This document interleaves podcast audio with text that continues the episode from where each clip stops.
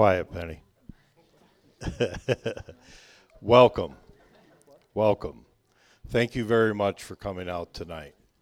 Um, I'm uh, John Staley. I think most probably know me, and I'm the uh, president of the uh, board of directors. And um, tonight, uh, we're going to try to our best to um, explain to you the importance of what we've been up to for the past few months. And also, um, you know, the word sometimes um, excited um, gets overused a, a bit, and um, and but it, it, really is an exciting thing. And uh, generally, for me to get excited, that's uh, it takes some exciting. So uh, it's exciting. So um, our problem is that we have to impart that motivation, that excitement, and we have to impart um, our belief in how critical it is that um, everybody is on board going f- to the future, moving forth in the future at Conduit. And um, a lot of time and work has been put into it, and uh, we're going to have really the best word to describe it is just small briefings that everybody's going to present. And um, this will just be kind of like a quick hitter tonight of these briefings, and of course, much more detail and planning to be followed up. But you've probably, if you've been here very long at Conduit, you understand that um, being a missional church means there are no spectators. It's not a spectator sport and uh, it's it's an involvement. It's a team effort, a big team of people, and uh, which we need to get bigger and even more involved. So um, this is tonight just to, to cause you to cause ask some questions and then to also think about it and then talk to any of us at any time um, as a, as a days go on now and um, it, it's just been a tremendous um, over the past year uh, a, a, real adventure in what's happened. And, um, and, and so uh, we thank you very much for coming out, and we also ask that you would pass it on then and, uh, and make sure that other folks in our, in our church understand this and, and uh, do some marketing for us. So I will open us up in prayer and Father, as we gather here, we thank you. Thank you for these folks that have come out tonight. Thank you for the hard work of the staff and the board. We thank you for being the godly people that they are for you. And we ask that you would continue to guide us and bring us forth in uh, what you have in store for us. In Jesus' name, amen. Good evening, everybody. How are you? Are you as excited as I am? I'm fired up. I'm so excited about this night. We've been thinking about this night. We've been planning this night. That can actually go to Jessica. She's going to be on deck here. Um, been talking about doing uh, about this night, about how to communicate this ginormous, exciting plan that we have um, for the next seven years and beyond. We actually believe. Um, I think the excitement is rooted in the the power of the gospel to change everything. If you've been at Conduit for five minutes or all five years, um, I know there's a couple of you in here that have been here the whole time. You know, Conduit is a uniquely gifted missional church. But before we go any further, I want to make sure that you have one of these brochures. Does everybody have one? If you do not, just put your hand up. We'll make sure that you got one. Uh, there's a couple in the back. Um, if you get up, oh, there's one in the middle. I want to make sure you guys got that. It's very important that no matter what happens tonight, um, this brochure kind of walks you through uh, where we've been, where we're going. You almost bid it. that was a close one. Um, walks us through where we've been, where we're going, all the things we're excited about. Obviously, there's a lot of words in here, but we want you to be able to walk away with something that you can pray over, that you can look at, that you can refer back to. Someone says, hey, what's Conduit about? Um, what's their vision? What's their heart? Um, this is it. And so we're really excited to kind of unveil that. Um, if you've been at Conduit for for a little while, you know good and well we we do things. Uh, we're not afraid to shake it up. We're not afraid to try an event, try uh, something, and then move on to something else. To want to uh, flow out of wanting this church to flow out into the community, into the city that we love. And so now we're at a spot where uh, we're redirecting some of our stuff to to be more sustainable, um, to be more effective in the long term. So we're excited about what that's going to look like tonight. So it brought us to this process. As you know, about a year ago, um, we had a lot of transitions, not just with Pastor Ben, our founder, um, resigning, but tons of staff transitions and people transitions, and just a lot of things were happening that just caused us to say, okay, what are we really about? What is our vision? What is our mission? And I think we got we took a pretty clear, sweet, exciting crack at it. Um, in January, we launched a, a vision in January, and I think once we got to the summer, we began to see that we need to hone in a little bit more specifically about what we're really called to do. And so we began a relationship with a leadership consultant by the name of Tim Beltz. Now, Tim Beltz is uh, somebody that you've not met. Um, this leadership team spent a week with Tim Beltz, um, who is from uh, Florida, who came up and he spent a week with us walking us through um, what we call, what he calls, a strategic framework. Um, if you look at your your brochure, strategic framework kind of walks out um, what it really is. It's an intentional, comprehensive, laid out plan that encompasses our mission, our value, our core values, and our outcomes. It's essentially our our north star to the organization of where we're headed.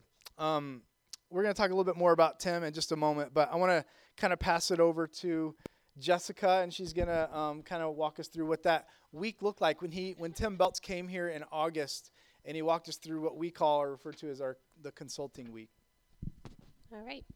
Um, so Tim was with us in mid-August, like Corey said, for the week, um, and the leadership team here as well as Ellen, and we'll I'll introduce everybody in a second. Spent three nights with him, and then Corey, Cameron, Katie, and some members of the leadership team spent some individual time with them to just talk through the stuff that we were covering a little bit more.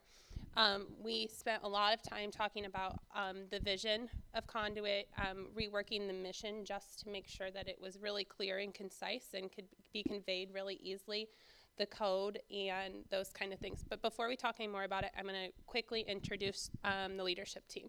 John introduced himself.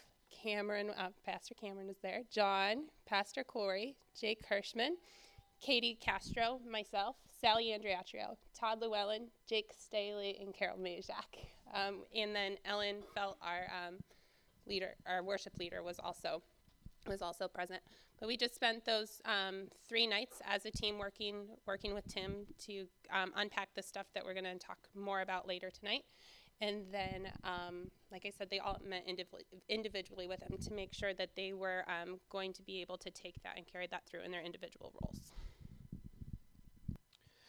So, uh, Pastor Corey shared a little bit about what a strategic framework is, and um, you know, Conduit has done in the past some really um, what we consider to be uh, amazing things in uh, the community, um, amazing things in uh, the kingdom, especially around uh, missional events, and uh, and and we think that those those types of things and that that early identity of Conduit was critical in that early life cycle of the church.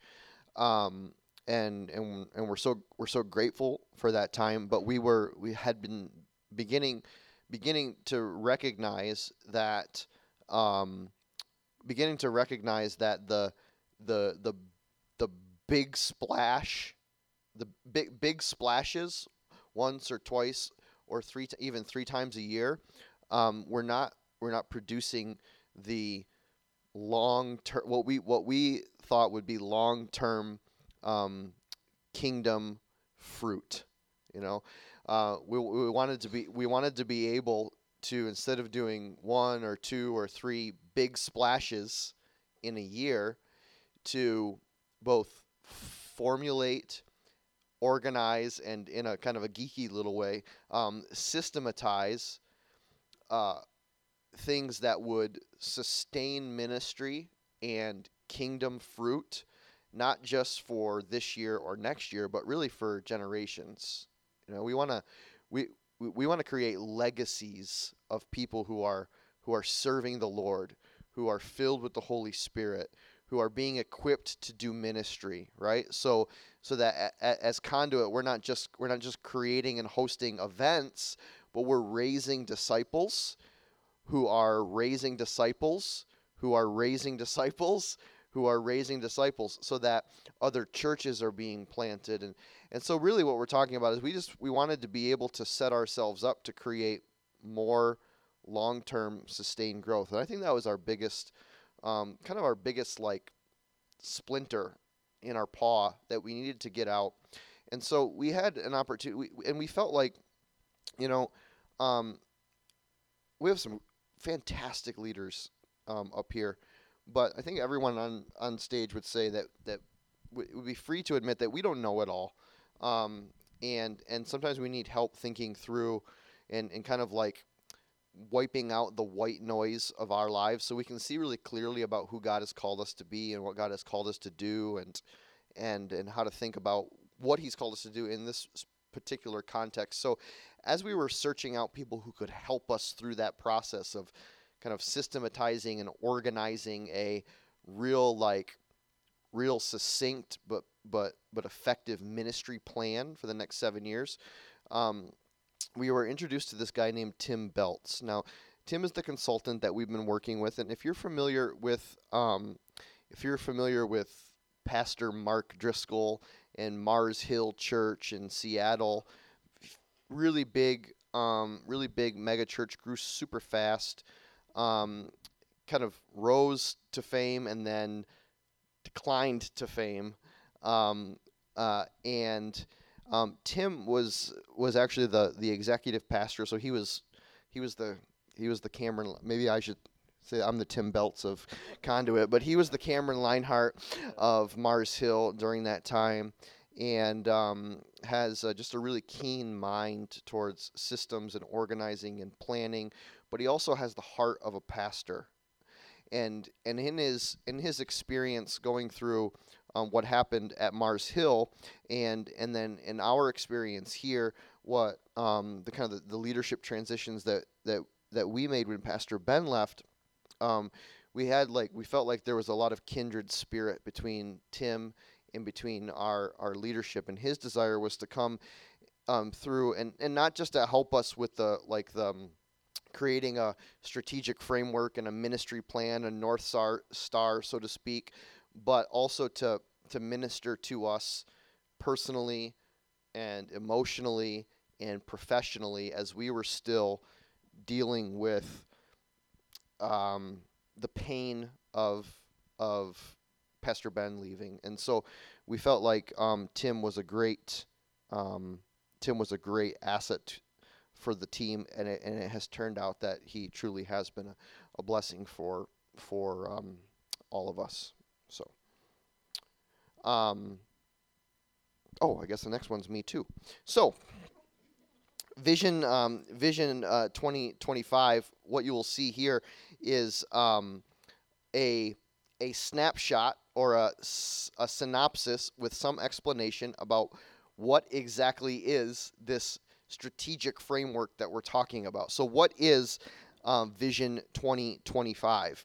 Well, we uh, we decided that rather than having a Vision 2018 or Vision 2019, that we would set our sights on some really long-term growth and say, okay, seven years from now, so in the span of seven years, what is it that we feel that God is calling us to, and what is it that we feel that God is calling us to be about? And um, I'm going to tell you right now that you might read through some of this, and every time you see a sentence that says, We envision, that is kind of like an official statement of our strategic framework. And you'll see it in other variations um, in print here um, shortly um, on our website and Facebook and in printed, um, you know, paper stuff. Um, but every anytime you see the sentence "we envision," that is kind of like a, an official statement, and you're going to read some of these things, and you're going to say, "That is huge." Like, how in the world do we, ever imagine that we are going to accomplish that. Um, and and I would say, we would say, you're right. It is huge. It is super super big. It's almost like um, it's almost like a mountain. You know, it is a mountain, and um, I think that the the really good like faithful Christian pastoral response to that really bi- those really big challenges is um, you know if if we create a plan that we are all fully confident that under our own strength and wisdom and gifts and resources and everything that we can accomplish no big deal we're going to hit this mark and we're going to exceed it and you know uh, then our really we, we always want our plans for ministry and for life in general to um, to rise to the standard or the magnitude of the God that we serve.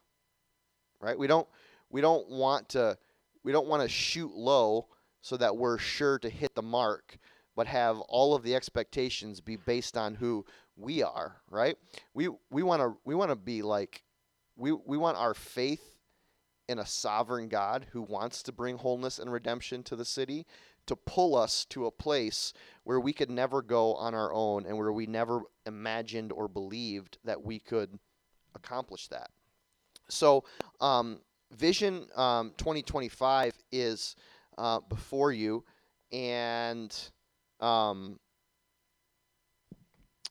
and you're going to get a chance to hear about kind of each of those individual things tonight. But really take some time and um, and look through this and read on it and pray on it, and also understand that we all um, understand. You, you don't need to come to us after tonight and be like, "Do you know how big that is? Do you know how hard that's going to be? Do you know how much time that's going to take? Do you know how much money that's going to take?" Yes, we do. All right, because this has been our life like for the last four or five months. Like I eat, sleep, and dream about this. Um, and so yes, we do know exactly. We do know we know we know what it's going to take. Actually, we have no idea what it's going to take, but we have an idea that it's going to take a lot. Um, but we also believe um, fully that God, this is what God has called us to. This is not like pie in the sky. This is who we want to be someday if we're lucky. This is like no, this is this is where we are going. Th- this is what we are going to be doing. This is what we're going to be doing about what we're going to be about because we do believe that God has a plan to bring wholeness and redemption to people's homes, churches, and cities in Jamestown. And so we're going to just like we're going to run like full steam ahead into that. And it means a lot of what looks like crazy crazy stuff. And I'm excited about it. So um, we're going to take I think a minute uh, or two, or how much time is on our schedule to break for. Um, we're going to give you 15 minutes to get some pizza um, um, provided by Paces Pizza, who is now that is now owned by Joe and Olivia Town, who attend here. So make sure you you um, patronize that establishment. Um, only on the nights that Andriaccio's is closed, of course. Um, uh, yeah.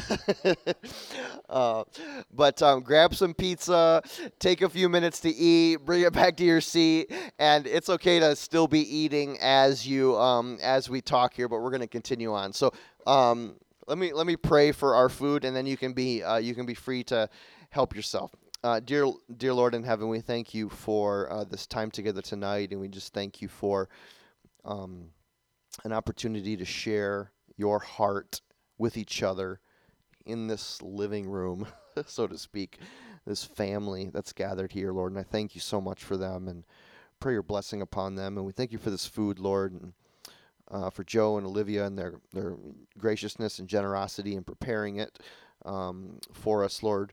We pray that you would bless it to our bodies and our bodies to your service in Jesus' name. Amen. Go ahead. Yeah. Yeah. Pastors first, women and children after that.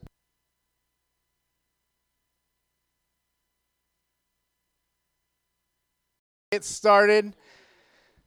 We, uh, as much as we love Vision 2025, we, we felt like it would be important for us uh, as we move forward this, this grand plan that we're just leaning into the Lord um, to empower through us. We, th- we thought it would be important for us to land on a name for this. And so, as you see on your brochure, right at the front, um, it says, Every man, woman, and child. This is our vision. Every man, woman, and child. Katie's going to talk about in just a couple moments about specifically what that means. But I think it's important for us as we dive into this vision for us to understand the overall vision of Conduit. It's to see wholeness and redemption in our homes, churches, and cities. To see wholeness and redemption in our homes, churches, and cities. Now, uh, it's really fun. And tonight, a lot of this is about the North Star, so to speak. It's these big picture ideas, these seven year long uh, things that we're shooting for. But I think it's important for us to know and communicate, and for us to ponder, and for you to ponder tonight um, where this all starts. To see home or to see wholeness and redemption in your home, church, and city. First of all, starts in your home. And so when we say home, we've explained this a few different times over the last several years. When we say home, we ultimately mean your home. We mean your heart. Uh, we mean what your living space looks like. Your heart, you know, whether you're here tonight or whether you're a part of Conduit and whether you're married or single, uh, young or not so young, um, there's this understanding. there's this. Uh, there, I yeah, I know you like that. I was gentle, wasn't I? Uh, there's this understanding that the home is where it starts. And again, no matter where you're at in regards to marital status or age or um, even your your how long you've been walking with Jesus in relationship with Him as a believer, it's important for us to understand that that everything we're doing has to start in the home. And so, one of the things that we want to do right out of the gate, and this is where we're talking about we're talking about specific programs. We want a tidal wave of marriages that are redeeming the city. We want a tidal wave of marriages that are not only strengthened, but they are helped no matter what stage they're in. Um, marriages that are both from a premarital uh, status to someone that has been married for a very, very long time, and that there's a culture built where there's redemption happening, wholeness happening in the home, in the marriages. Th- this is like the top of the list for us right now as we come into this new season. This is something that we can begin now. And we know that this is something that affects everybody in this room in one way or another, is what it looks like in your home. So for us, you need to know as we go any further, and you're going to hear this over and over and over and over. For us, this is the exciting part, is that this is about every man, woman, and child. Yeah, so if you were to take away one phrase tonight or one thought when you leave this place, my hope is that your phrase, your takeaway thought would be that the people of Conduit are set like steel on the vision of all things being made new. That is my hope as your takeaway thought tonight that you will believe that the people of Conduit, and you included, are a people that are set like steel on the vision of all things being made new. When we talk about wholeness and redemption, we're not just talking about Jamestown being restored to the great industrial city that it used to be. Um, we're talking about something we've never seen in the city of Jamestown a Jamestown that is fully made new the way that God sees it and intended it to be. And we believe that that begins the, the realization of that is through the inclusion of every man, woman, and child. When we talk about shalom, life just as it should be, the way that God desires it for us, it is with every man, woman, and child. When culture tries to pull us apart, and come on, there's a lot of that happening these days, trying to rip us apart. Jesus calls every man, woman, and child together and gives them an important and dignified place in the kingdom of God and thus here in Jamestown and here in the body of Conduit. And we are so excited about that. Um, so this is our mantra. This this idea of every man, woman, and child. This is the mantra that we're using. This is the language that you'll be hearing so much over the next few years, because we want to use this mantra as a way to grow, to learn, and to catapult us into greater, wider, and sturdier impact here on the city of Jamestown. This is kind of what the filter that we're going to use. Are we inclusive of every man, woman, and child? Is our arrow pointed at every man, woman, and child in this city and in this county? And if it's not, what can we do to fix that? And, and, when we talk about this, we're not just talking, sure, I mean, we are talking about the age, different age demographics and different genders, and we're talking about um, different socioeconomic demographics, and um, we're talking about different races, and we're talking about all of these different things. Yes, absolutely 100%.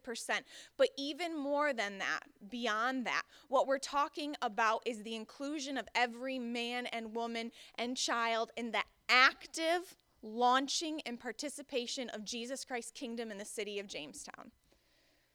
So, here at Conduit, what we believe is that participation is the central framework for all careful theology and action. So, we believe that every man, woman, and child is called to participate in Vision 2025. It's called to participate in the words that you're reading on this paper because this leadership team sure can't do it alone. My goodness. We just, we're not cut out for it. But you guys are. Every man, woman, and child in the body of Conduit and in the city as a whole is called for a mission just like this. We were all created and uniquely wired to be part of a vision of making all things new in our city.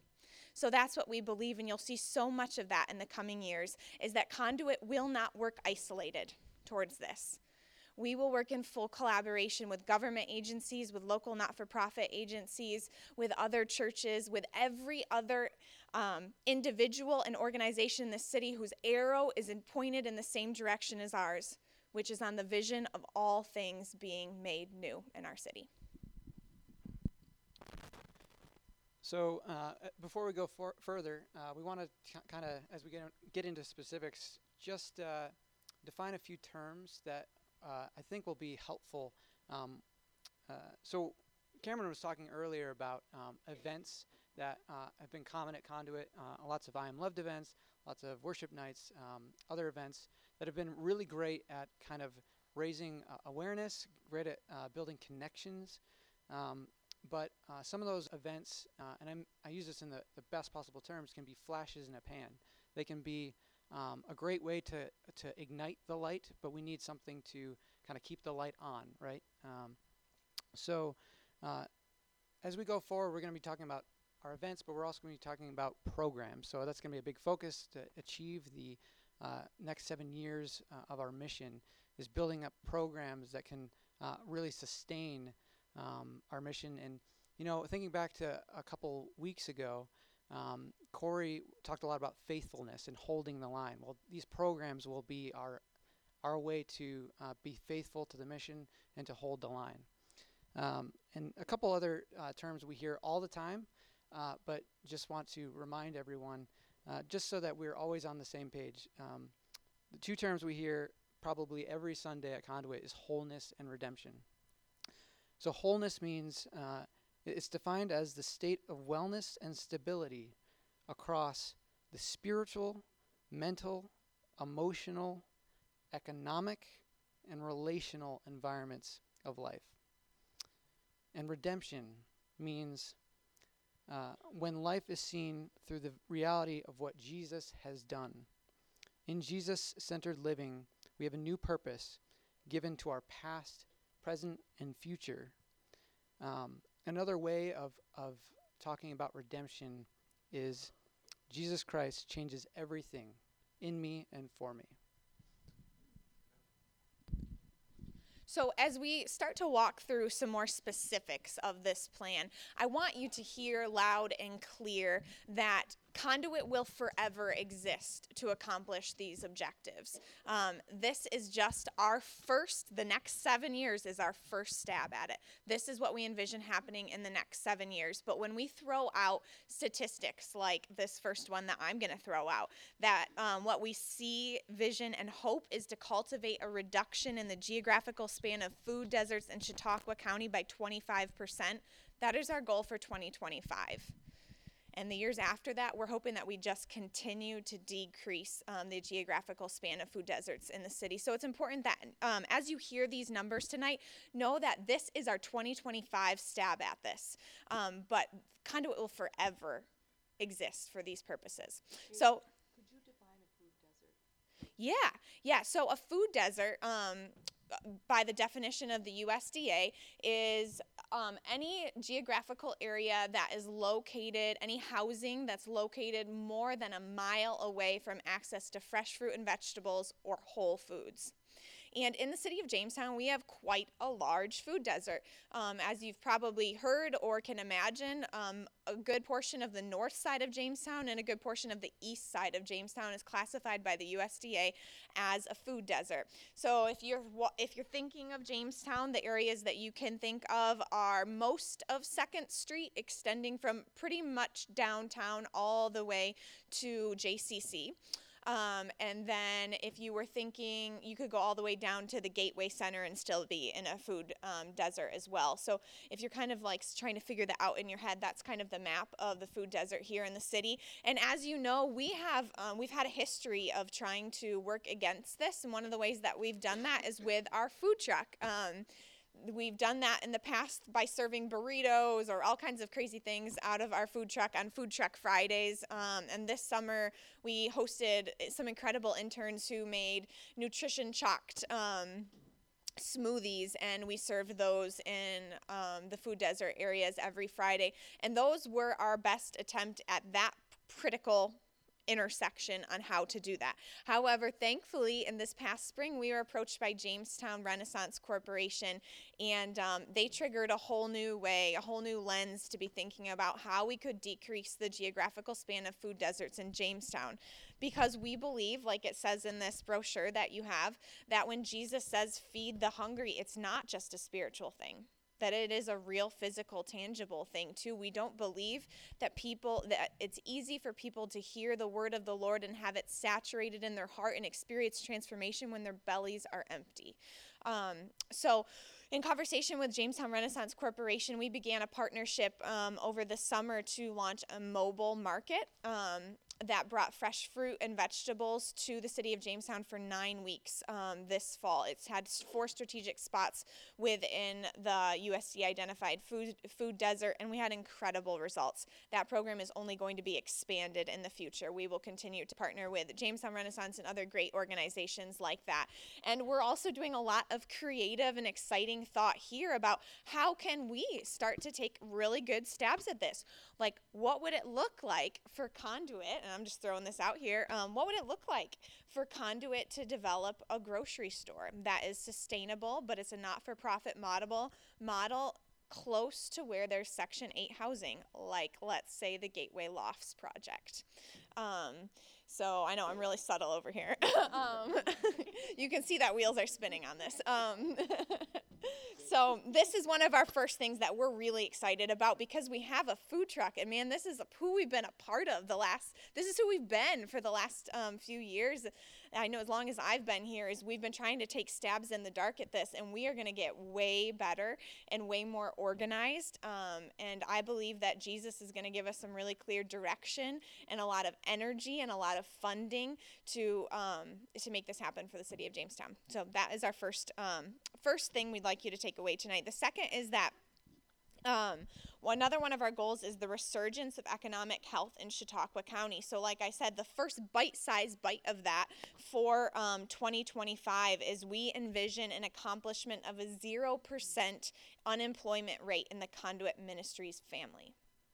So by 2025, we want to make sure that everyone that is part of the Conduit Ministries family, um, whether it's here at our church or part of any of the kids programming we have that's missional in the city or whatever that looks like, that everyone within the Conduit Ministries family that desires employment has employment. For those of you that don't know me, I'm Jake Staley, uh, new to the board here, but I'm very honored to be a part of this and, and, and glad to be uh, part of the uh, solution that we're trying to do here for Conduit and to further God's kingdom. Um, I appreciate all you people coming here tonight too, as well, because test test. Oh, Danny boy. Okay. So, uh, do you want me to hold it closer? Okay. So, um, w- like like they said, without you guys, without you guys being the hands and feet, this would not be done. One of the things that we talked about for one of our goals is the rapid um, the rapid increase of the Hispanic community, not only in the city but in the county as well. We're seeing to see a big influx in that, and we're also having uh, a separation between the Hispanic community and the connect with us, right? So imagine um, you coming from a different country where uh, drug lords reign supreme, or modern day slavery was happening, or um, it was just an all around unsafe place. You come here to a new place, you don't know the language, you don't know the people, and how are we going to connect with the people that are here in this community to show them the love through Jesus Christ? Right? So that is a huge goal of ours because I know I would be terrified for my family if I brought them to a new place and didn't know how to work inside the community here.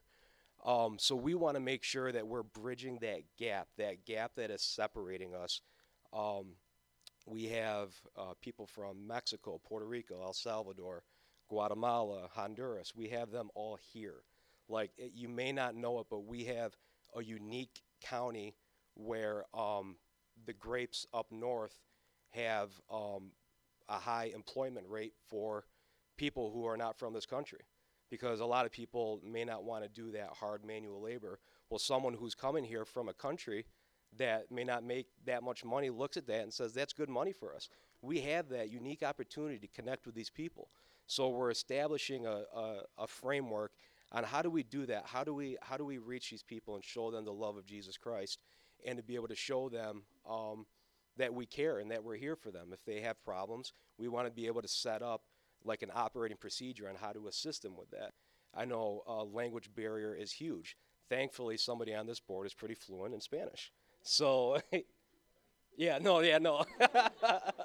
Not the person you'd expect. so we have we do have a unique opportunity where um, where we are, we are able to communicate with people because I do not know any Spanish and a lot of us don't, but um, we have that opportunity where, where we can we can make a difference with these people. Um, so we're, we're excited to be able to to be a part of that. I'm just going to jump back on the um, back of that again, which um, this is a statistic that you know is available in different county reports, and that is that 12% of our population here in the city of Jamestown is Hispanic now. That's a really big population in the city of Jamestown. 12%. That is really isolated. Um, there's not a lot of bridges to connect them to anything that's going on in the city. Um, not civic. Yep. Yep, and growing, and it's even larger in the North County than it is here in Jamestown, um, and that number just continues to grow and grow and grow, especially as the economic health of Puerto Rico continues to decline. We continue to have families coming here. Um, as a way to establish themselves within a strong economy. Um, and so we don't believe that it's possible to achieve our mantra of every man, woman, and child unless we're building bridges directly into this subculture and population that's right here. And that's such an important part of God's shalom, his kingdom plan for this city. Is um, there are so many of them that are leaders in the redemption um, that he has for our city, and we can't wait to tap them um, and have them be part of this plan with us. Um, one of the goals that I, when we worked through this, that I felt was super close to my heart because of the work that I've done for the past seven years. I work in um, social services. Um, I've worked with pregnant and parenting um, women living in poverty, as well as um, I work for an anti-human trafficking program in the county. Um, and every day, I am seeing the impact of addiction and mental illness in our in our city, but in our county as a whole. And one of the um, goals that we have, like I said, that is closest to my heart, is the destruction of the culture of addiction and mental illness in Chautauqua County. Um, what the, our goal is to lower the per capita rate of addiction and um, mental illness in the county by developing um, critical awareness and and um, Jesus centered response to that through partnerships, like Katie talked about earlier, government and nonprofit agencies, anybody whose arrows pointed in the same direction. For those of you that don't know, uh, my current employment is I'm an investigator with the Chautauqua County Sheriff's Office. Um, with this next task that uh, we felt was was of utmost importance is the recidivism rate within our county jail, and which which means the reentry. And I pronounced that right, correct? Okay, yeah, good. um, the reentry into the jail. Okay, each time you get arrested, you go in. That's recidivism. So in this county alone, it is 70 to 75 percent is the rate for recidivism, reentrance into the jail. Um, that's huge. Like that, that's that's huge, and and that's that's lifetime. So we're gonna say, you know, from 16 years old on up would be your you would be your reentry part. Okay, so that that's a lifetime, and that that's huge. That's huge. So we want to be able to work on that, and how are we to work on that? Hope, Jesus center filled hope. Okay, because if you don't have hope when you get out, what are you going to do? You're just going to go back to the same stuff that you knew before. Okay? So we need to break that cycle because it is a vicious cycle. And I've seen it firsthand, and there's some other people here that have seen it firsthand. It needs to be dealt with because you are never going to heal a city um, by programs itself. You need to have Christ involved in it because there's no other way to do it. There's no other way to speak to someone's heart than to have Christ involved. We want men to come out and to have a hope filled, purposeful life that they can come out and provide for themselves or their wives or their children. No longer will we sit idly by while men come out and have no feeling of chance of surviving as getting a regular job or being a part of the society. We don't want them to return to crime. Let's have this conversation. It is a war out there. No longer are we going to let the women get out of jail and feel like they have to sell themselves to make ends meet. We will not sit by while that happens. In all good faith and all good consciousness with Jesus Christ, we have to make sure that we are doing our due diligence to make sure that doesn't happen. No longer do we want children to have to grow up in a cycle where they see their parents in and out of jail and have to live with total strangers to, in order to grow up and survive. We want to be that barrier to make sure that we can stop that from happening. We're going to do that together. We're going to do that as a family. And I'm really excited about doing that. Yeah, Yeah. Church, church.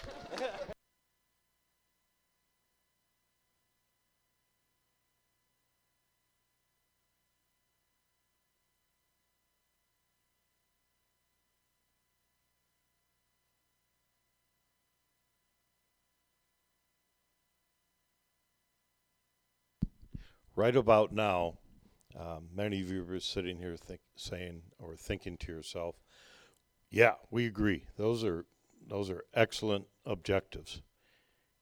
Uh, where are you getting the pe- how many people is this going to take?"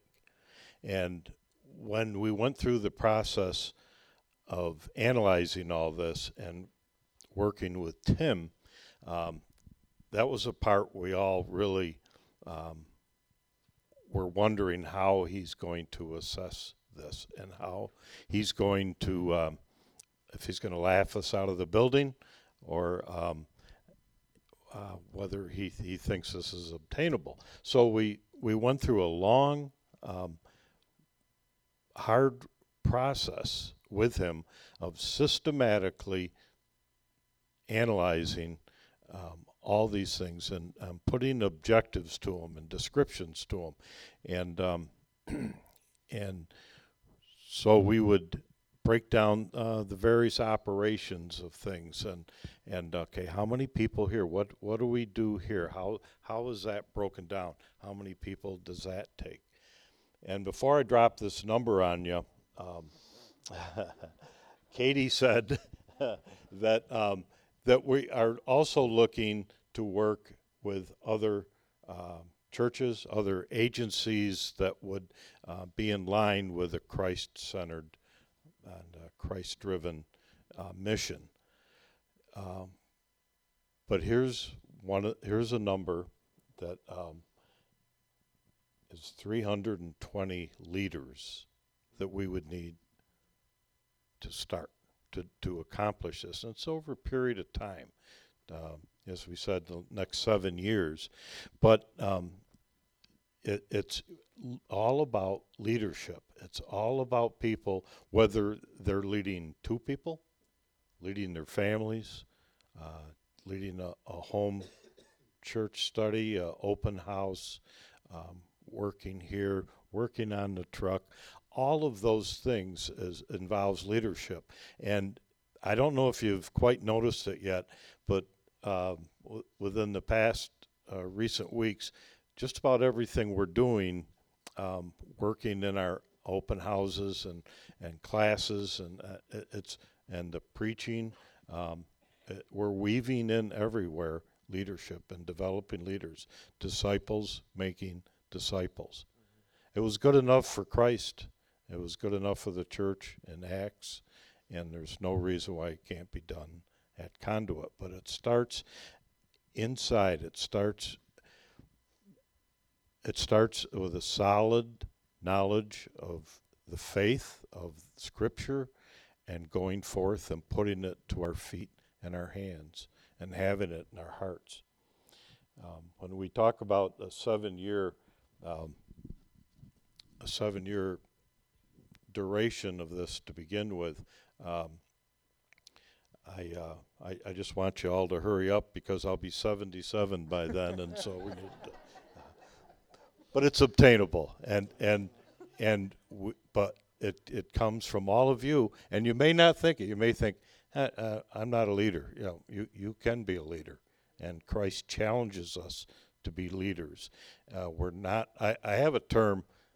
I have a term about Bible butts, and um, and that so many people sometimes sit on their butts with their Bibles, but they don't put it to use. And I think that's something we really need to ponder on, I guess you could say. but but it's true, and we need to put our faith to action. So we that 320 just wasn't uh, thrown up there. That is a structured. We went through a very structured um, analysis of that to come to that, and that's one of our goals then. And we that's all, that's our discussions now. Who how about this person? How about this person? Let's encourage them. How are we going to equip them? How are we going to you know, Yep. support them? you know? Yep, we will support and encourage and do whatever we have to do to raise up leaders.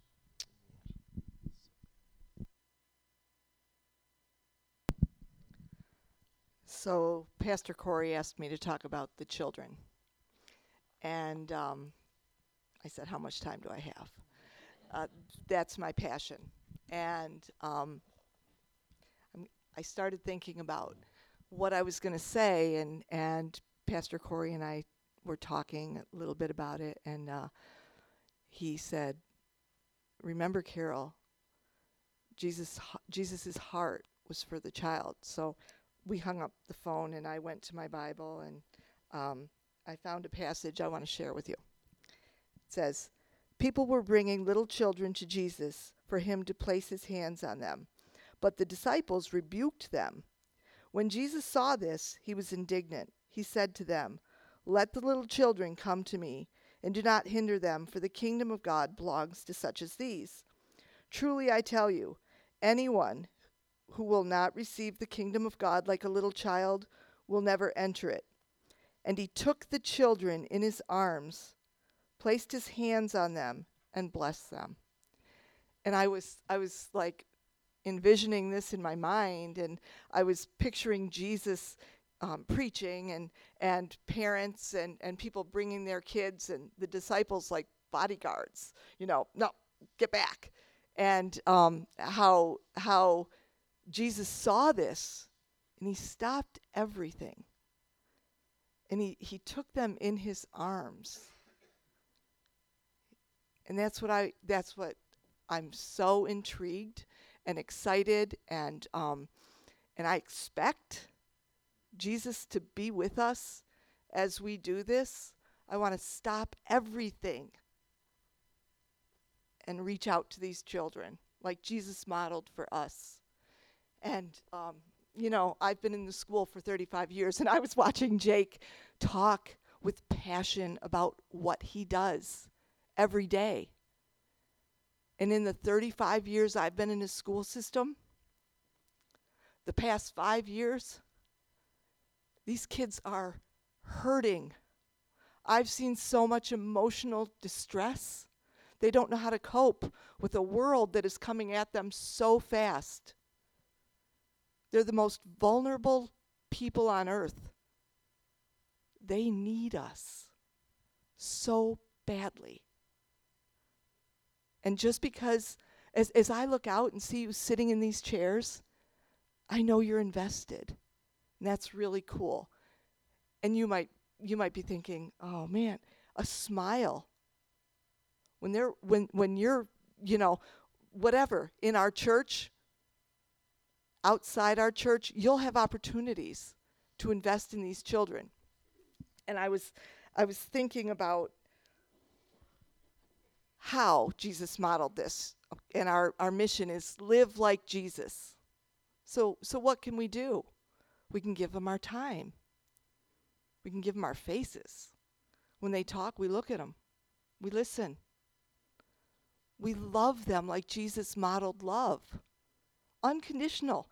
He didn't make us do things for love, right? He loved.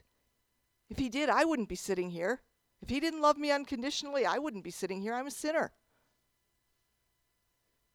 And he served.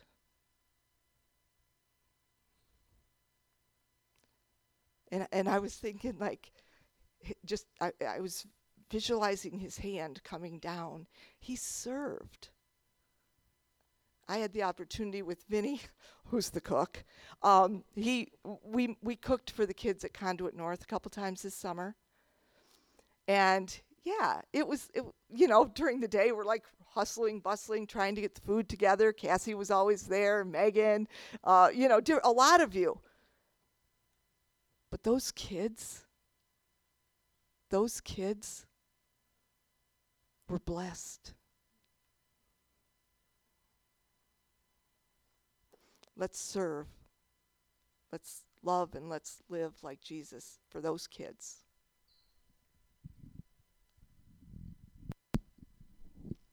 Okay, so our uh, out of necessity, um, in order to accomplish all of this, in order to provide a safe place for children, in order to you know impact the Hispanic community, you know reduce food deserts, give food, have a kitchen, um, all this, all these initiatives really require a physical location, a building, um, and therefore we did a lot of uh, analysis, pondering, really trying to figure out what it will take um, in the physical aspect. And so by 2025, we're figuring that we are going to have two church plants.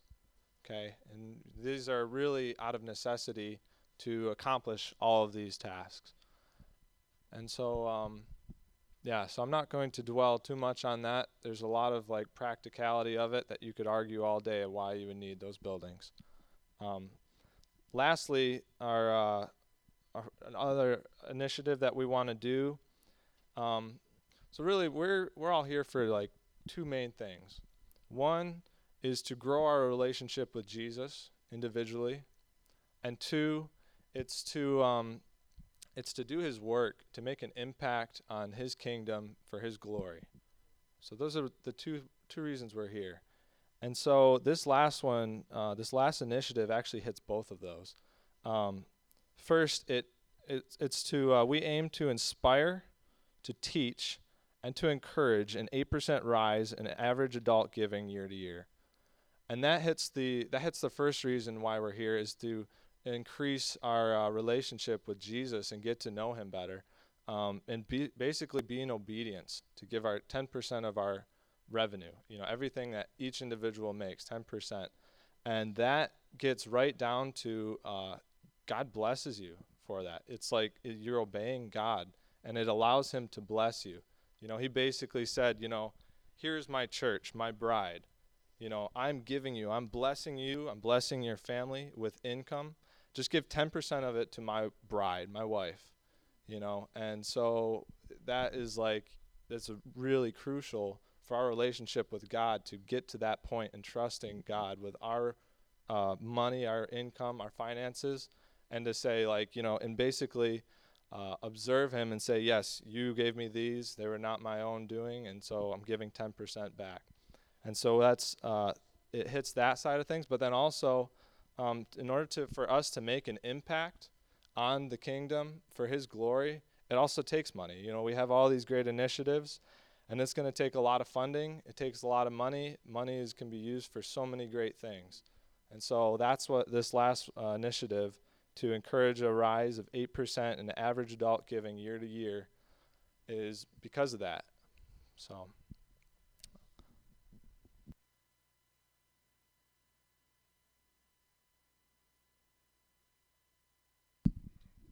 So we have kind of shared all of these things tonight. I'm just going to come behind a little bit of what Jake mm, has said and say that, um, you know, we giving you know when we have when when you put something on a, a strategic framework or on like a a um, a strategic ministry plan that has to do with raising the average um, adults giving percentage year by year by year you know it can be it can be taken a few different ways and and, and we understand that um, and uh, but uh, well, what I believe and, and what what has been my my experience and what we've taught here before is that that giving is primarily um, a spiritual issue.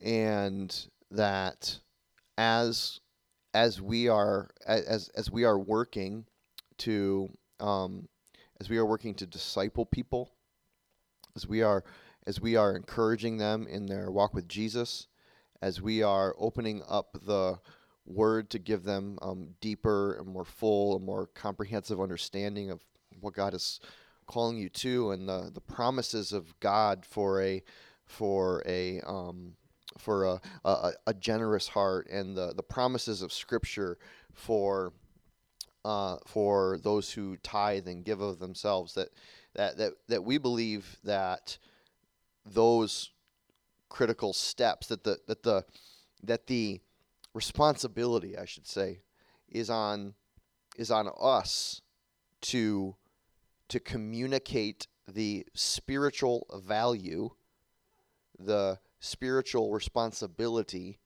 of the Church of Jesus Christ to invest their resources into the building of God's kingdom. And um, so when when when Jesus talks in, in Matthew about putting your putting your treasure in a place where it can never deteriorate, right? But uh, it does, doesn't it doesn't fade away. It doesn't it doesn't go away. Like the moth can't eat it, rust can't destroy it, right? When we when we invest our resources, our money, our time, right? Those are like two of the most precious resources that each and every one of us has, right? Our money and our time. When we invest those two things, when we when we seek intentional pathways of investment of our time and our money into like kingdom centered endeavors, we will get literally the greatest return on our investment that we possibly ever could. Right? There, there will be, li- listen, there will be people in heaven. There will be people in heaven because you gave generously. There will be. Um, and that's not that's not I'm not I don't say that to guilt anyone. What what what I'm saying is that that's how critical it is. Is that is that people's souls can hang in the balance of of of our generosity because these things that we've lined out. I mean, the the development of leadership pipelines that seeks to raise 320 leaders. And when we say raising 320 leaders, what what what we mean is taking 320 people who aren't currently like either marginally a part of conduit or not a part of conduit and are a part of conduit and raising and equipping and discipling and empowering and sending them out to to stand in critical places of kingdom leadership so that things like food deserts can be eliminated and bridge cultural bridges can be developed and people with mental illness or addiction can have someone who is like just wants to love on them and support them and hug on like just love them where where where where a man and a woman can come come out of a life where they've where they've known nothing else right? And they and they come out of prison and they they don't know what they're going to do and they don't know where they're going to go and they don't know what their life is going to be like but to be be encountered by Jesus centered people who are who who are going to say like listen I know the, the, the world thinks you're last right? But but we believe in the kingdom that the the last will be first right? And and and we're going to walk with you and we're going to support you and we're going to help you and we're going to love you and and we might not we, we, we might have a 1% success rate right? But we're going to do it enough times so that a 1% success rate equals a lot of people right um, but but all of those things they don't happen on they don't they don't just like poof. It happens like all on its own. Like we don't like BPU isn't like, "Oh, you guys are a church, don't worry about your electric bill. We got it." you know, like it it takes resources. You know that, right? Um, so I, I will say that the the the the eight percent increase, right, is is hedging our bets for the exponential growth we anticipate as we press out in programmatic mission and ministry. All right, but also if we're if I'm being honest, um, conduit has typically been on the lower side of giving per attending person.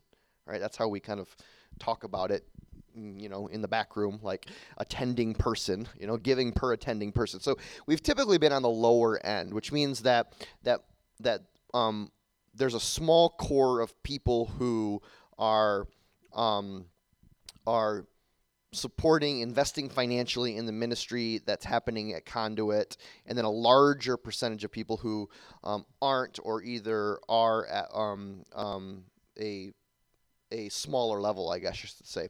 Now, that is, if that, if that says anything, that should say to you that man, God is good, because even though we're on the our, our percentages are on the lower end comparatively, um, God has done incredibly amazing things in the last six years with what we do have. In, incru- like, like multiplied it by infinity, right? And we've been blessed like you, you, girl, you don't even know how we've been blessed. Like um but after I might lose my job after today. Um but but look, Okay, so so you all came to Vision 2025 and you gave of your Sunday night, right? And so like we're gonna we I want to we were gonna share with you like some super awesome God like miracle working powerful news tonight. With those of you who came, to honor your commitment here, right? Um, so uh, about a week and a half ago, we we wrote a check, right? One check, write the amount, sign the name take it to the bank, slide it across the counter, and say, okay, this is to pay off the mortgage for our building. Done.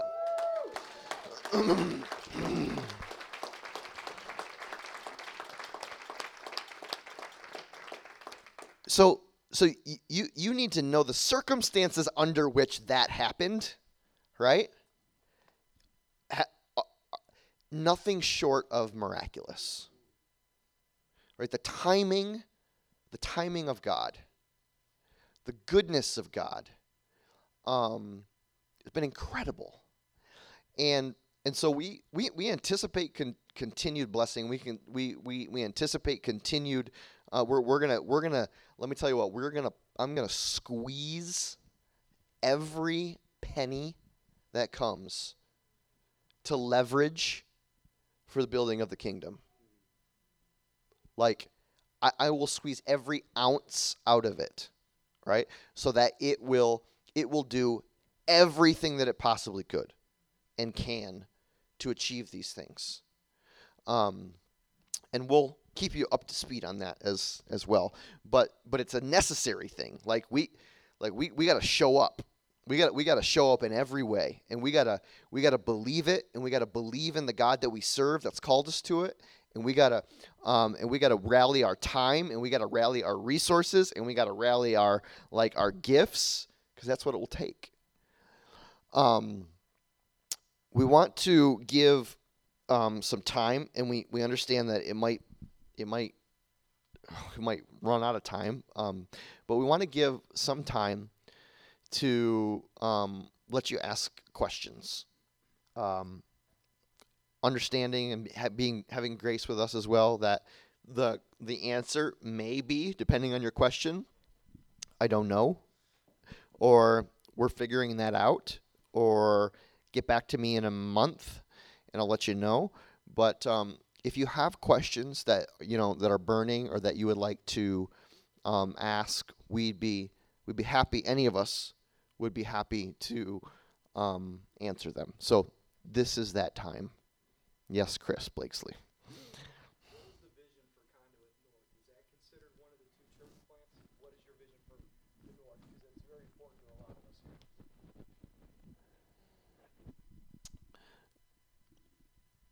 Um, that's a really good question, and uh, I tell you what, every single person on this stage has wrestled in conversation about Conduit North. Um, Conduit North, as it has existed, um, specifically in the last well, a little over a year since we moved to Papa Joe's, um, we have um, we've decided not to continue that style and form of ministry in that location. All right. So if you would uh, if you would uh, uh, allow the the freedom to think of Conduit North, um, I know this is kind of cheesy, but Conduit North as uh, a, an idea and a mission rather than a specific place and program, then um, no one up here has abandoned or said that the idea of Conduit North is no longer going to happen and we're going to cast that aside, right? But what we are saying is that given the really specific, intentional discerning we are, have been doing about God's direction for us in a strategic framework, we came to the just the real honest realization that it was not fulfilling or meeting the the plan that we had and that if we were going to again use the resources that we had both people and money and time um, for the greatest effectiveness that that model at that location wasn't the best option. So um, we have we've we've we're doing a shift there and um, kind of just talk about a re- like a realignment of resources, both time, energy, money. I mean, if some some of you who were familiar with Conduit North would have would have seen some of the kids from Conduit North at church last Sunday, um, we're making sure that they get driven over here, um, picked up and brought over here, and then and then taken home because, man, they yeah, they're worth it. So, I saw Keith. You got a hand.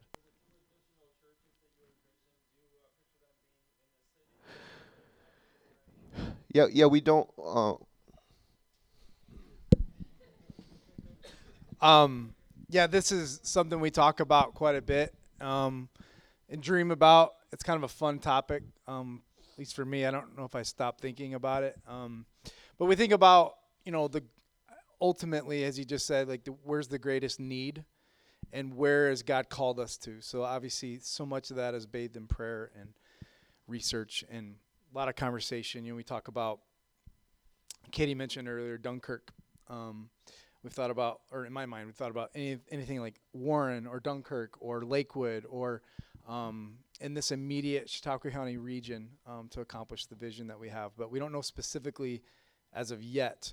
Um, it may be an, it may be again a relaunch of something on the north side through Conduit North, just in a regrouped way to address more effectively long term of what we want to do for Vision 2025 for every man, woman, child. So I think at this point, we're honest to say we don't know, um, but we're really passionate about some of these outlining cities that are um, that are right around Jamestown. Sharon.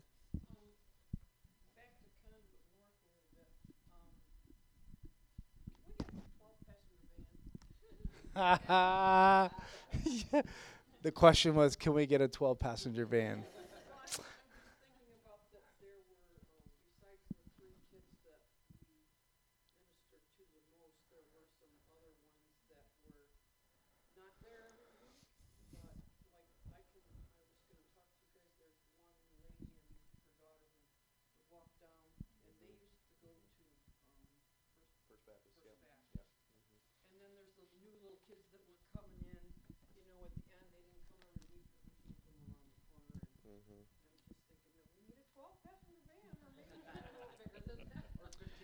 Yeah, we need a carts bus. We need a carts bus up in this piece. Yeah.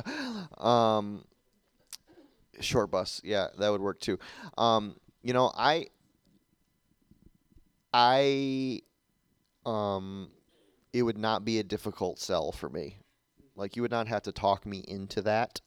Um like like everything, and I'm going to be like really brutally honest. Um we we we do not suffer for lack of ideas. um,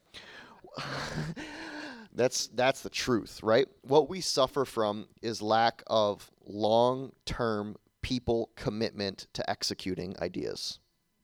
So, if I could guarantee that finding people every week to drive a bus to pick up people who now we've told are gonna that we'll be there to get you and we'll be there to get you back. If I could guarantee that that would be less of a headache than it is more of a headache, then I would I would like be guns a blazing for it. Um, so I I I know I know that you're you're no, but you're I know that you, I know that your question was like funny and rhetorical but true at the same at the same you know ti at the same time. So Sharon, Sharon's been picking up kids at North and bringing them over here for us because they're comfortable with her. Yeah. uh, So there's a uh, Vin.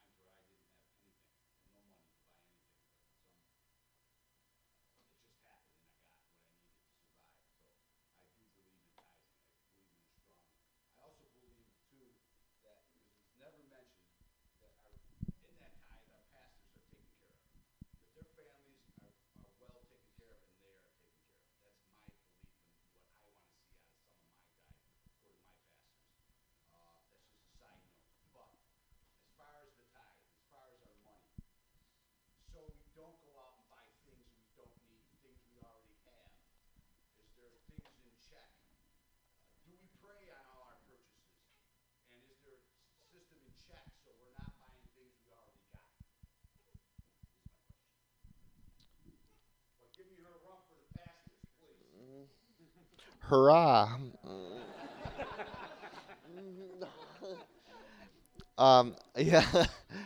you know, I think Vinny, like like every even a home, you know, I'll ask my wife if we need light bulbs, and she'll say yeah, and then I'll buy light bulbs and bring them home, and there's three packs of light bulbs and the you know, type of thing. That never happens. It's a, but but I, I understand what you're saying. Is like, are are we are we ensuring that what we're buying is the things that we actually need? And and in some cases, for you know like smaller items like that, sometimes we're you know we're we're buying extras and extras and extras and extras and you know we might have more than we need at any one time but in general we're going to use those over time and the larger things um, probably that are a little bit more significant to a budget that you don't want to be like you don't want to ha- be having extra if you don't need them right?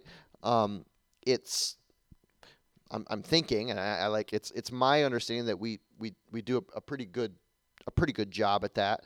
Um, although you know there's always we, we, we always expect better of ourselves and more of ourselves and in in the terms of our own financial planning and how how how we're seeking to steward and manage the resources of the church but also about how we're planning what we're going to purchase when we're going to purchase it for the you know best results most effective results. Like you're going to see probably in the next few months or so some some projects going around here at the church that we really need to address if we're going to protect the investment of our building, like the leaking roof, right?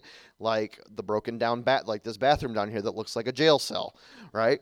Um, like some, so you know, some other things that that just need to be taken care of. Um, and uh, so, yes.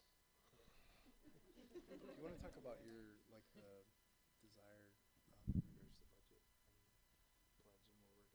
the next couple months? Um, so, um, Pastor Corey had asked that I kind of give you um, an understanding of where we're going in the next probably two or three months with um, finances and budget. Okay, so uh, we're in the process now of kind of filling out and um, making a ministry budget for 2019.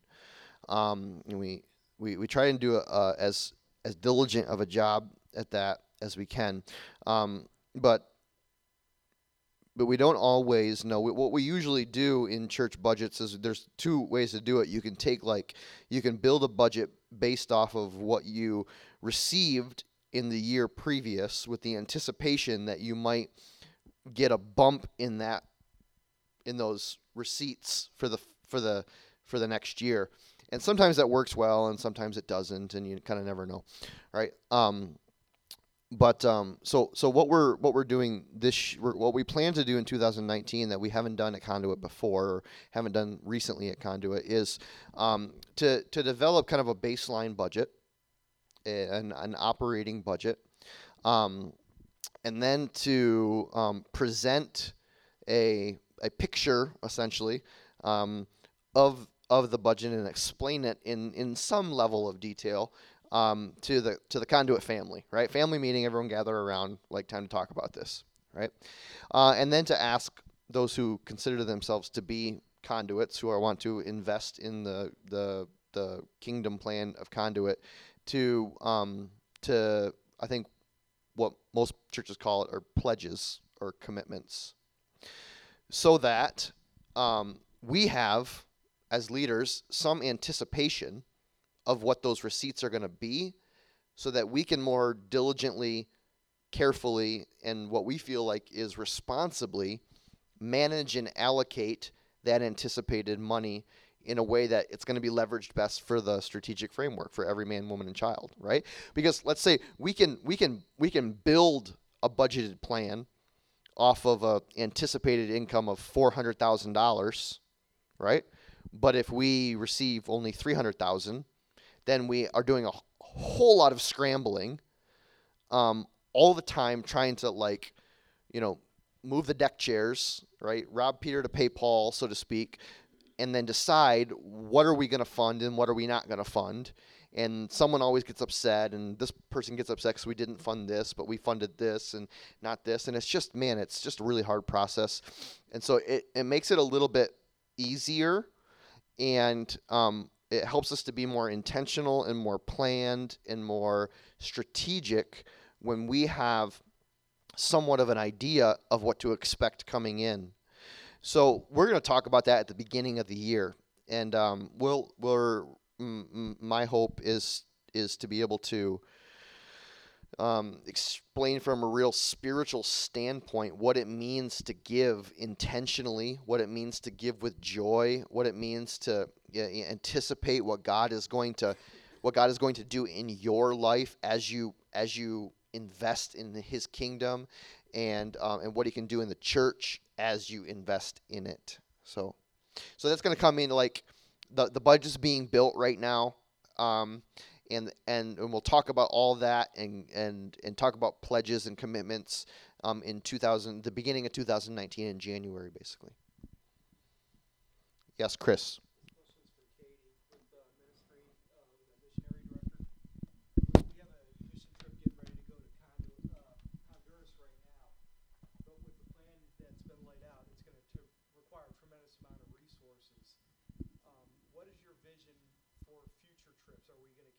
continue the partnership with Honduras, or is there other? What is your vision for more mission trips?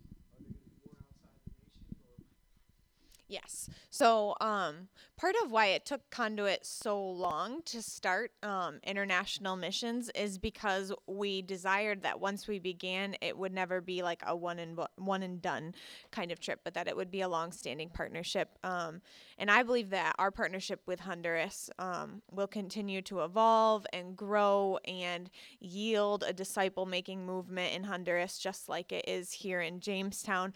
But I believe that that the country of Honduras, the city of Tegucigalpa, the neighborhood of Barrio Supile, is only the first of different international places that the Lord is going to send His conduits as part of being raised as leaders and engaging in local mission. Is this desire to also reach internationally? So both yes, more mission teams will be going, and yes, long-term sustained partnership, and yes, we also hope to include other places internationally as it all evolves.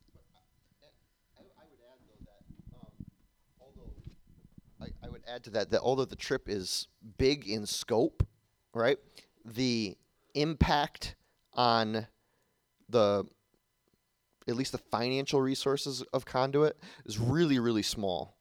So so we anticipate this this trip is going to be a is, a, is about a twenty five thousand dollar trip to take twenty three people, you know, to the southern hemisphere type of thing.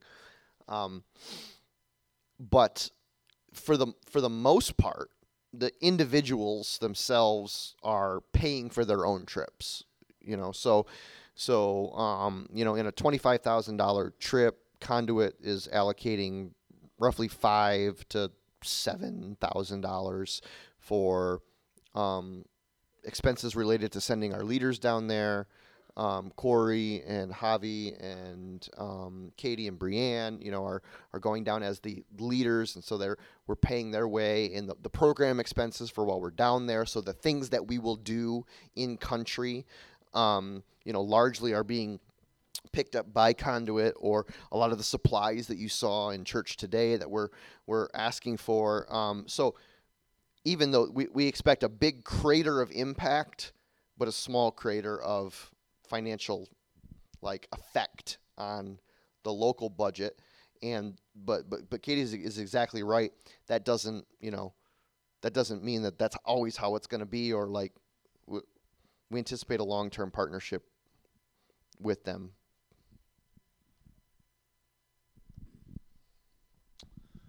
Um, I just want to say one quick thing before we, we kind of pray and close and and really just um,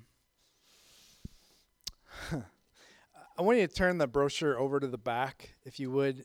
Eh, There's a reason why I put this uh, this um, conduit staff and leadership team on the back. Is because I I really believe we believe in the power of prayer, and we know that uh, you need to know that we pray for you and then we're committing to you. Uh, we're leaning into you. We're asking for major commitment from you. But I'm also I'm also asking for your prayers for us, for these guys. Um, it's hard. Ministry is hard. Um, and we could be here for three more hours talking about that. Um, but you just need to know that that these guys have committed themselves to not just sitting on a stage and and saying a few things. They've committed themselves to you, and just asking that that as we um, move forward into this mission, and this Vision 2025, that you lift these leaders up, um, lift their families up, e- even the ones that aren't on stage. Specifically today, uh, there's a few people I just want to call out. Um, that do so much for Conduit Brigade. I don't even see her in here. She stayed most of the afternoon um, setting up. She's running she's loving on all y'all's kids just like every sunday. Um, she does so much for conduit and all her her team and everything that she does. Jake felt ladies and gentlemen. Jake. Yeah. Jake and and ellen. Ellen is not up on stage here. Ellen was a um, just as an integral part with this process the strategic framework and for vision 2025 as us um, th- both Jake and Ellen, they've been here since uh, before 8:30 this morning. What time did you get here today? Eight. Um, I know Ellen and the kids popped home a little bit this afternoon. They were here majority of the afternoon, but Jake, I don't think Jake left. Karen made you eat. Um, I just need you guys to know that um, Jake has worked so hard. Um, every Sunday he does that in the back of the church, and so many of you guys are the same boat, and so we recognize that, and we we want you to know that we really appreciate and value you. Mm, one last thing, and then I'm going to. Um, Pastor Cameron's going to dismiss us in prayer. Yes. Yeah. Sally's not getting it off the Oh, hot yes. seat. Oh, no, I. I have no. I, I was Yeah. going to say it anyway. Uh huh. Sally Andriaccio Yes. works so hard for this church. Yep. With the support, Nick. Nick supports too. Sally is here so many times. Vin, and, and you know, Vinny and Sally talk about all the food stuff because that's their thing. But, but um, you know, I just appreciate you so much. Amen. So much. Yep. Yeah. Yeah. Amen. and and uh, and Yep. you know I'm going to say it for you too too. Our pastors, uh, when when we met for the strategic plan, um, it was it, you know, we walked in those doors, uh, tired. You know, there was there's been a lot of emotion through through the past year a lot of emotion and, and pastor cameron did say that tim beltz not only helped us with the plan he was like a counselor for us you know and and um, I, I i just watched my two pastors for a year um, go through some pretty heavy stuff. But they didn't stop working. They didn't stop loving. And they didn't stop moving forward. And and you know so i just thank you both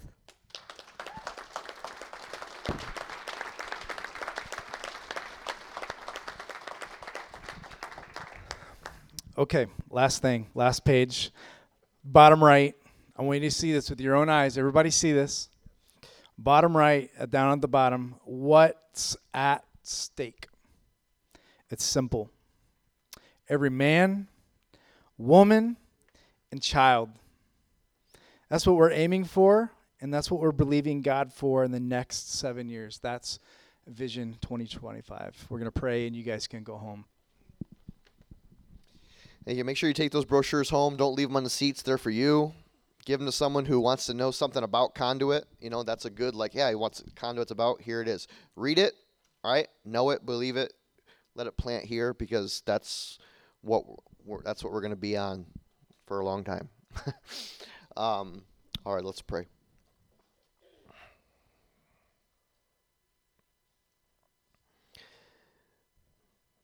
Father, we desire only to honor you to lift up and magnify your Son, Jesus Christ. Lord, sometimes we hit the nail right on the head, right? And it's just like everything works so well. And other times we glance off the nail and hit ourselves in the thumb and make a big mistake and kind of have to restart, Lord. And Lord, we just in humility ask that you would help us to hit the nail more often than not. And that um, this strategic framework and every man, the vision of every man, woman, and child would not liter- not not figuratively, Lord, but literally give us opportunity to share the life changing message of the gospel of Jesus Christ with every man, woman, and child that we meet. Lord, and that when we when we when we fail for um, for uh, opportunities to meet them, Lord, that Lord that that in these in these um, things that you've called us to, raising and equipping of leaders, the um, reduction of food deserts, the cultural bridges, the um, m- mental health and addiction and reoffense rate and all of these things, Lord, that that hey, you're what you're doing, Lord, is you're helping us to see where um, there are critical needs, where where Jesus centered, Jesus living, Jesus loving, Jesus serving people can be a divine appointment for a man, woman, or a child who is hurting, who is without hope, who is without a future. Lord, Father, would you would you make us that?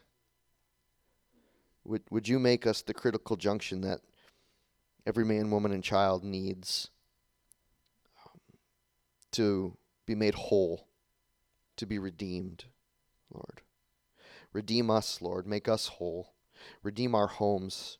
Redeem our churches. Redeem our cities, Lord.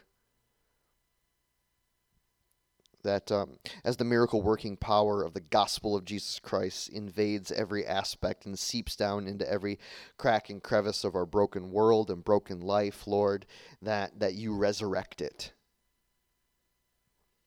That in the power of your Holy Spirit, everything that was broken will be made new. We believe, we believe you for it, Lord, over these next seven years. Father, accomplish through us what we cannot accomplish on our own in Jesus' name. Amen.